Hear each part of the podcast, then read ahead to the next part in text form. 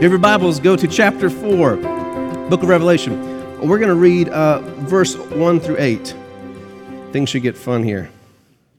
And so after this, I looked, and there before me was a door standing open in heaven, and the voice I had first heard speaking to me, like a trumpet, said, Come up here, and I will show you what must take place after this.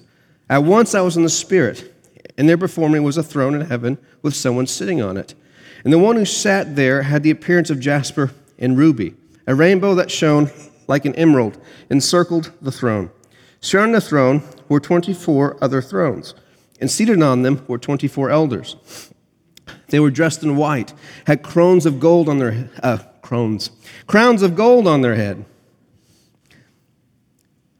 From the throne came flashes of lightning, rumblings, and peals of thunder in front of the throne, and seven lamps were blazing. These are the seven spirits of God. Also, in front of the throne was there that what looked like a sea of glass, clear as crystal.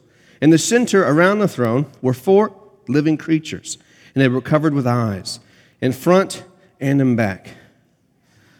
Let's just pause there for a second. If I were John, I would be losing it.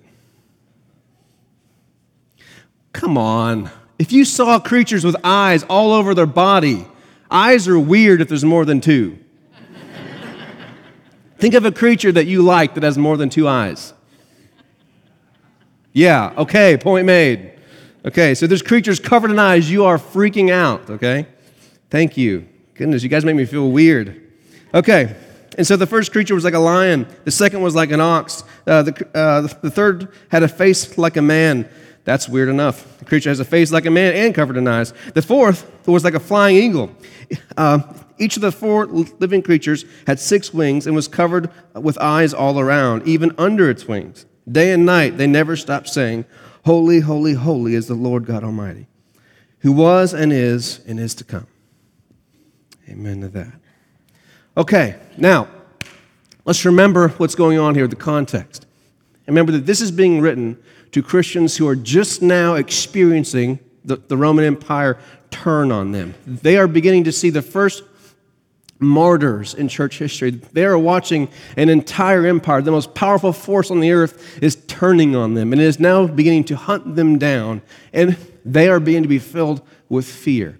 And so, chapter 4, the first thing chapter 4 establishes is this that this God, this is the God who is in control of everything that was, everything that is, and everything that's what?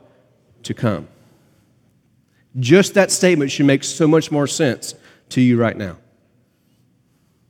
Think about the moment that you've gone through the biggest struggle or crisis of faith or loss or pain when you felt like God was a thousand miles away. And that statement means something in that moment. This is the God who is with you in your past who is present in your present and who will be here with you in everything that's about to come. This is not just some lofty heavenly hymn that we're going to sing for eternity. This is pertinent to exactly what they are going through. This is the God who has always been there, who is there, and who will always be with you. Amen? This is why this is the God who is worthy. It's not just it's the God who's worthy because he's, he's, he's big and he's God and he's, he's glowing. This is the God who's worthy because of the type of God that he is. Oh, we're just getting started, people. Now, first thing here uh, in chapter 4 is when we understand the throne room. Understand that uh, here in the throne room, there's all sorts of images. We could be here all day with all the images, which is going on here. But primarily, see this the way that, that the Apostle John describes who it is who's on the throne. He's, he's like Jasper and his hair is white, and you know, there's all these descriptions. He is going through a list of all of the Old Testament descriptions of Jehovah. He is going through Daniel, he's going through First Kings, uh, through Exodus, he's going through all of the images that the people he's writing to have read. They, they know of these things. Again, these symbols, this language that means something to them. He's saying, The God that you've always known since your childhood, this is the God who's on the throne. This is the God who is still in control. Is it making more sense to us? Now, we've got 24 elders, okay? Um, most scholars agree on this that what they believe that this is kind of uh, a symbol of is the 12 tribes of Israel. The idea was with the 12 tribes is that they would all have a head, a family head. And so the head of that family or that tribe would represent the people before God. And then, of course, we see when Jesus comes on the earth, he sets up his 12 what? Disciples who are symbolic of all of the new people of God that are going to come into his kingdom and his rule. And so, what this is a picture of, this is a picture of all of the people of God who are in submission under this new King and Lord, Jesus.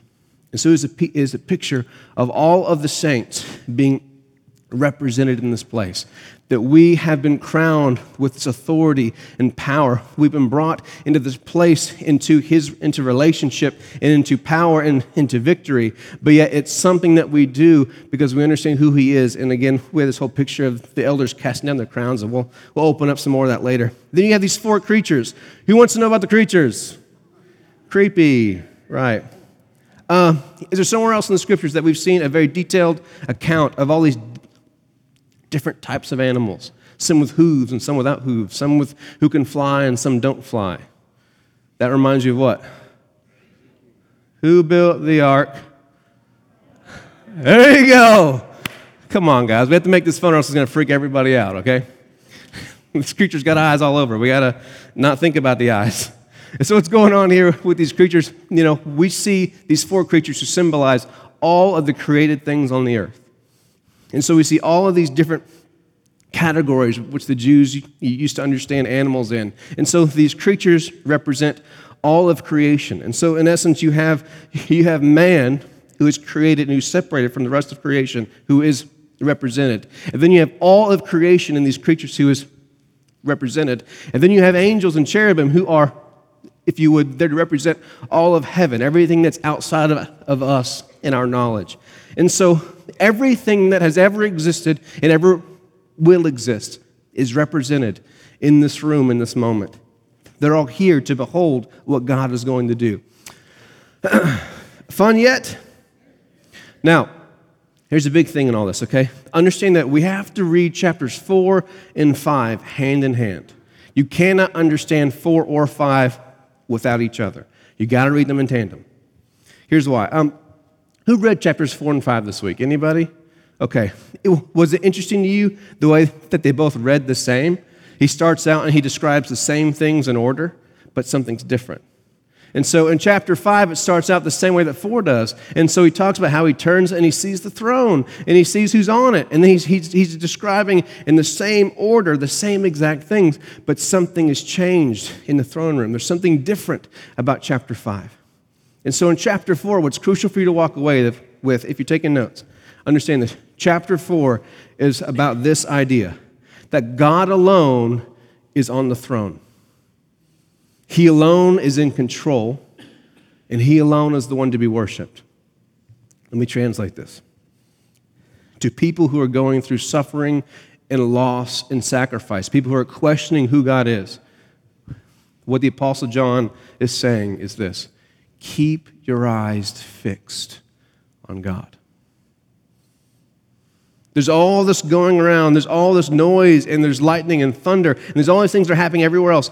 But this entire image is to fix you, to fix you, your gaze and your thoughts on the one who's in the center, the one who all of creation, all of man, and all of heaven is looking to. This is the same God from the Old Testament, the same God all the way back to creation. This is that God, and He is still in control. Fix your eyes on God. Amen? Now, here's the good stuff happens. If you guys have your Bible, uh, chapter 5, Revelation chapter 5, verse 2 through 7. And I saw a mighty angel proclaiming in a loud voice, Who is worthy to break the seal and open the scroll? But no one in heaven or on earth or under earth could open the scroll or even look inside it. I wept and wept because no one was found who was worthy to open the scroll or to look inside. Then one of the elders said to me, Do not weep. See, the lion of the tribe of Judah, the root of David, has triumphed. He is able to open the scroll and its seven seals. Then I saw a lamb, looking as if it had been slain, standing at the center of the throne, encircled by the four creatures and the elders. The lamb had seven horns and seven eyes, which are the seven spirits of God sent out into all the earth. He went and took the scroll from the right hand of him who sat on the throne. Now, first thing here is to notice again that John is writing chapters 4 and 5 to be laid on top of each other. It's almost. So, do you guys remember transparencies? When like you used to go to church, there'd be someone up here with the machine with the flashlight, and like they'd be like changing out the slides so you could sing the words. Yeah, amen that we don't have those anymore, right? And so the person, yeah, okay, exactly. So in school, whenever I was in school, I remember you know they had these things, you know, with like math, that they would, you know, have like a diagram. And so that they'd slip one on there and you'd see an image, and then they'd slip another on top of it. And they'd show you all the angles and right? Have you ever seen that? Okay. And so these transparencies were made to be laid on top of each other so, so that you can see the differences. Now, these two chapters are written to be laid on top of each other so that you can see what's different between the two images.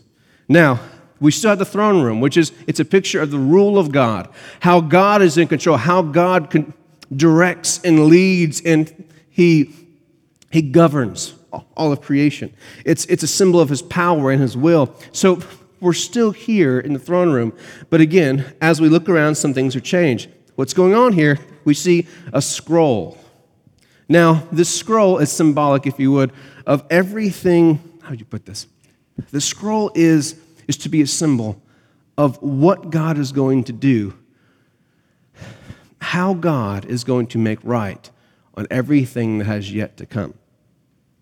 Let me say it like this. So if you are John and you're standing here in this throne room and you're seeing the power and the authority of this God who's supposed to be in control, who's ruling all creation, would you not say, if you are in control and if you are all powerful, why then is this happening? So, in this case, here's John and his hearers are saying, okay, yes, uh, uh, yes, it's God. Yes, he's in control. But if he's in control, why am I going to be murdered? Why have I just lost my child? Why is there cancer? Why on and on and on? Why is there the slave trade? Why, again, you know, the problem of evil and pain. If you are really in control, then why is the world this way?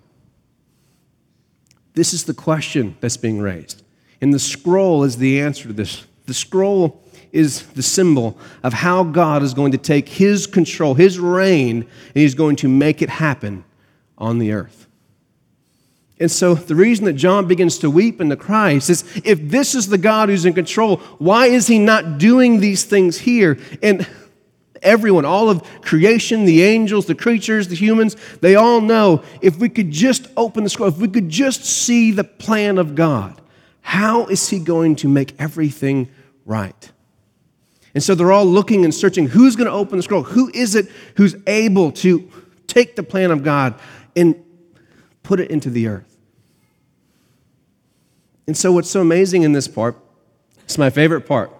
And if you're, if you're trying to understand this book, this, this passage is the crucial passage you have to get.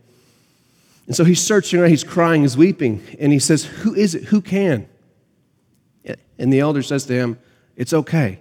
The lion of the tribe of Judah, he can. He's been victorious. Now, with this reference, we have to understand that you know, this is an Old Testament reference uh, to the Messiah. And so he knows, oh, okay, it's the Messiah. And so he hears this in his ear and he turns to find the lion. What does he find? The lamb that was slain. You have to get this to get the rest of the book. You will get the entire book wrong if you believe that the way God makes things right is as the lion. You will misinterpret the entire book. You will get everything wrong if you miss this key.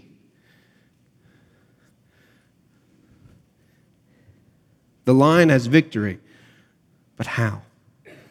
And so he looks to find the lion, and he finds the slain lamb.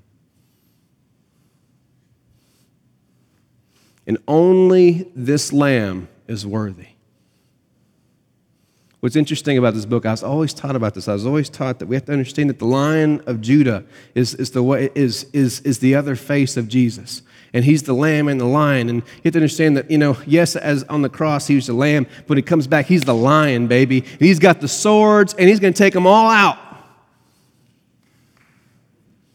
That's how I, was, I mean, it sounded great. I was like, I want to see the movie. I mean, that sounds terrific. You know, the Arnold Schwarzenegger, I mean, I don't know, you know, sounds terrific. yeah. Everyone's like, oh, come on. And so here he is searching and he's looking where is the lion? Where is that symbol of power and strength and victory and triumph? Where is the symbol? And he sees the lamb. Now, this has played out through the entire scriptures. Where's the king? Where's Saul? Where is he? Oh, David. Hey, hey. All right, Jesus, where's your armies? Where's your swords? Where's your centurions? Where are they? Oh, wait, he's dead. He's on the cross. He's bleeding. Doesn't make any sense whatsoever. This should not seem shocking. This directly connects to everything that you've read through the entire scriptures. If you guys have your Bibles, let's go to uh, Colossians 2, verse 15. Colossians 2.15. One of my favorite verses here. And having disarmed the powers and the authorities, he, he made a public spectacle of them, triumphing over them by the cross. I remember I used to read this verse, and you know, for some reason, I used to just kind of have a different image. And then the first time I read this verse, kind of honestly, I sat there and said, I don't know how many people actually saw God on the cross defeating his enemies, victorious. Are you not entertained, right? I mean, come on, right? I mean, I mean, like, who saw that? No one saw that when Jesus is being killed by his enemies, when he is stripped naked and beaten and he can hardly breathe, he doesn't look strong or mighty or victorious. He looks defeated. And the entire world thinks that too. His own disciples think that as well. They don't go home like, yes, we won. Chanting victory chants. I don't even know what you chant. I don't, I don't even know. Holy, holy, holy, I guess. I don't know. They, They go home brokenhearted, confused, lost. Because what they saw on the cross was not victory. What they saw on the cross was not a God who's strong enough to defeat the Romans or death. What they saw was a God who lost. What they saw was a man who lied. What they saw was that they are now alone again. And what's so amazing about this whole, this whole book is that we continually fall into the same thing. It's hard for every one of us to see Jesus and what he did as victory. It's, it's impossible. It feels like this struggle that, that we just can't win. It's so hard when we're struggling with real sickness or death or loss, when someone we love dies. It's, it's, it's almost impossible to say, oh, yeah, Jesus was victorious over death. And this person I love has just passed away. But this is the place that the Apostle John is taking us to. Uh, in the first week, I shared that in this book, you have to be very careful because it shifts back and forth between the perspective of heaven and then the way earth sees it. The way heaven sees it, the way earth sees it. And right now, we're getting a glimpse of how heaven saw the cross. Chapter 5 is basically the cross played out. Well, you are getting to see from heaven's view what heaven saw the cross as. Heaven sees the cross as the lion of Judah. Heaven sees the cross as the Messiah who's victorious, who has power and victory over all his enemies, who crushed his enemies. That's how heaven sees the cross. But how earth sees it is weakness. failure. We've never seen a king or a kingdom or a hero win by sacrificing his own life and not taking another. We have no concept of this kind of power. And so to us, the cross is weakness. But to heaven, this was the moment that all creation had been waiting for.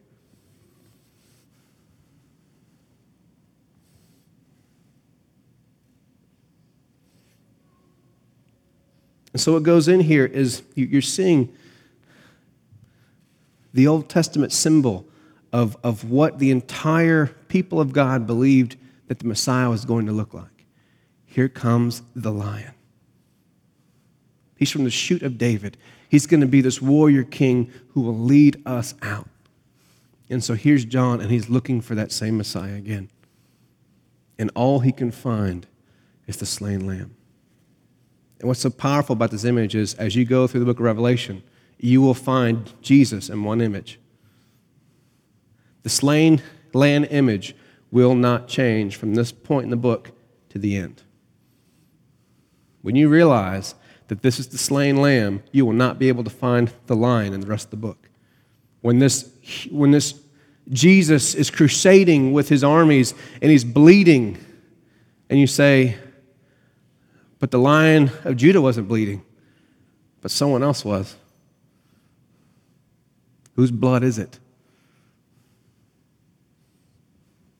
It's amazing because still at this moment, many of us are going to have a hard time with this because we just can't picture how can God make the world right without coming the way that every other king, the way that every other thing we've ever seen. We have to defeat bad guys this way.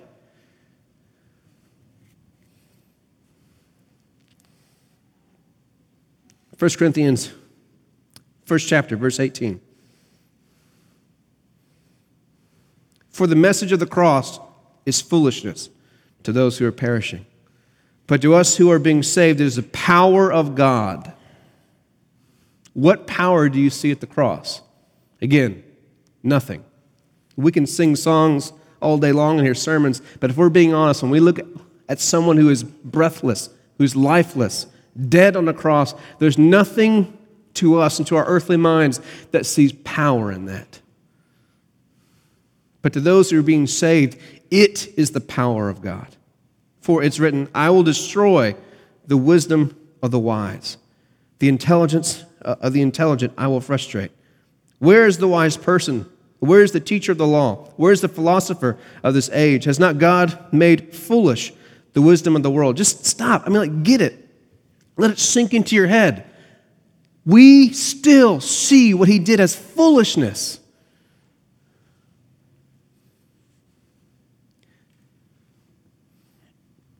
Part of the, the volume and the reason that the worship is so powerful and moving in this book is because in heaven, they are seeing what God has done. He hasn't only defeated his enemies, He hasn't only freed us from death, He hasn't always brought back His, his sons and daughters, He hasn't only redeemed the whole world, but it's how He does it.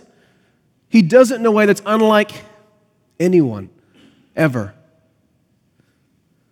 Because the entire world will still see this as weakness, foolishness. It's a well known pastor, and I won't name his name, but he was doing a series on this book probably about three years ago. He was talking about how he could never serve a hippie, tree loving Jesus the way that he heard people teach this. The idea that the slain lamb would be able to conquer the world. He could never follow that God. He was so glad that he had a God who was like an MMA fighter. Who, yeah, you might have killed me, but I'm coming back for vengeance. I'll be back.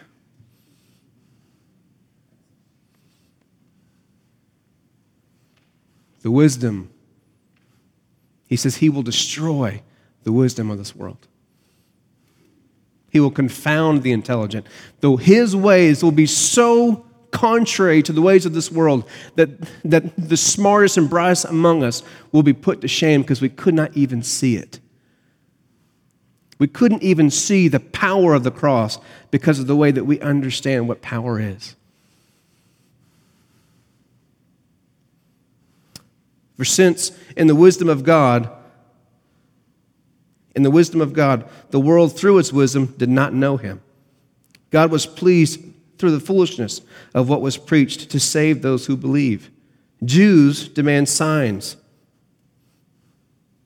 Just pause right there. It's not only Jews, charismatics demand signs and wonders. Amen? In the Greeks, look for wisdom. Those academics who go to seminary, they demand it to make sense. But we preach Christ crucified, a stumbling block to the Jews, foolishness to the Gentiles. But to those whom God has called, both Jews and Greeks, Christ, here's the line, if you're taking notes, underline this Christ, the power of God and the wisdom of God. For the foolishness of God is wiser than human wisdom, and the weakness of God is stronger than human strength. What do you see on the cross? The weakness of God is stronger than any human strength. This is what you're seeing. It's not that God couldn't evaporate you or set you on fire or come down and you know chop you down or shoot you with a gun, whatever. I mean, whatever. Yes, he could do those things, right?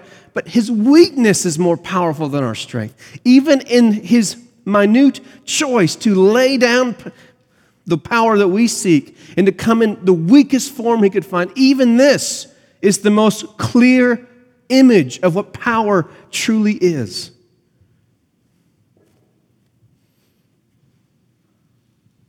Now, that line there, it said Christ is the power of God and Christ is the wisdom of God.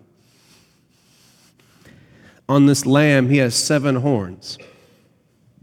And of course, you know, all the sevens, completion is the ultimate theme of this book again. So, so with seven, the meaning of completion, meaning this entire book is how is God going to wrap it up? How is God going to make good on all his promises? How is God going to finally connect all the dots? How is he going to finally do all these things and, and, and defeat death and, and sin and pain and, and hurt? And how is he going to finally make everything right? So this, this number seven, completion. And so the first thing we see in the lamb, he has seven horns. Horns are a, a symbol of power because Christ is the power of God. And eyes were always a symbol of understanding of insight, of wisdom. Christ is the power of God, meaning, digging all this, in, the seven horns. Christ is the fullness, the completion. He is the ultimate image of the power of God. Seven eyeballs. And he is the ultimate image of the what? Wisdom of God. It's not just the ability to do it, but how He's going to do it. Seven, the completion, the wholeness, the image of the power of God and the wisdom of God is Christ. The problem is, if we try to make the lamb, into the, if we try to make him into the lion, we don't have anything to look at in Jesus' actual earthly ministry. It would have made a lot more sense if if he wanted us to see him as this lamb, as this lion that comes back with an army, then he should have resurrected and come back with a sword or something and punch somebody, kick someone, you know, pile driver or something. He shouldn't have come back and ate fish, you know? I mean, if he wanted us to connect to the lion, he should have come back and said, okay, look, yes, I went as the lamb, but I'm coming back as the lion. And look, here we go. We're going to start training and lifting weights, push ups, boys. Of course, he doesn't. He tells them to wait because the Spirit of God is going throughout the earth. And of course, the image of the seven spirits. What God is doing in this lamb has now been released through the seven spirits of God, which is the symbol of the completion. The Spirit is going on the earth to complete it. The Spirit is going from heaven to fill the earth, to bring about what Jesus started. When Jesus dies on the cross, he opens the scroll. The plan of God to make everything right has now started. It's moving, and the Spirit of God is going to the earth to make the plans happen. And now everyone sees this and they respond in worship.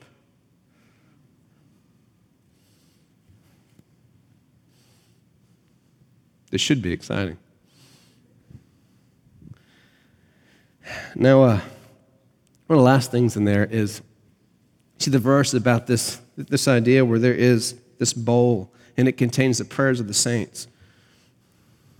I've heard this taught on a few times, but the one part that was always missed was what, what follows. And, and so here they are, the angels, and, and they're holding this bowl that is symbolic of all the prayers of the saints. And understand, again, because we see the 24 elders, it's not just prayers of Christians. This goes all the way back to the people of God, all of Israel, all of the, the, the tears and the fear and the, the cries for God to come and to free them and to protect them, to, to bring their the child back, to, you know, all the things that you can imagine losing. This is, it's all in this symbol. All of the, the expectation, the, the, the angst, all of the years of the people of God not understanding what God is doing. If you're really in control, then why this? It's all here.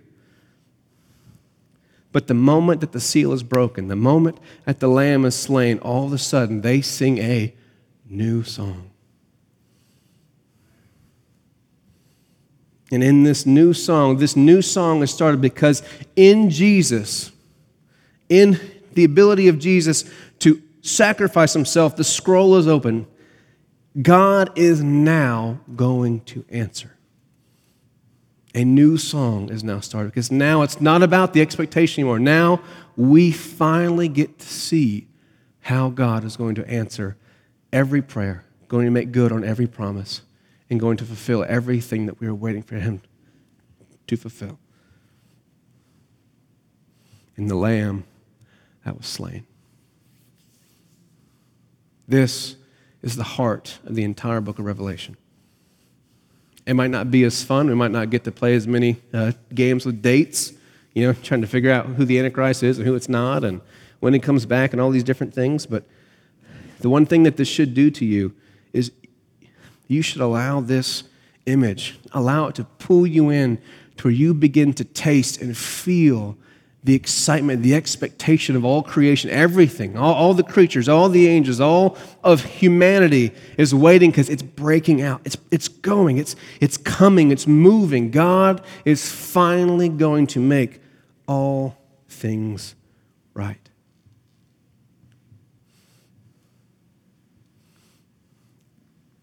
Wish you're more of a vocal church sometimes. Most time I'm good with us being quiet. I promise. But this is something. If you're taking notes, here's, here's something for you.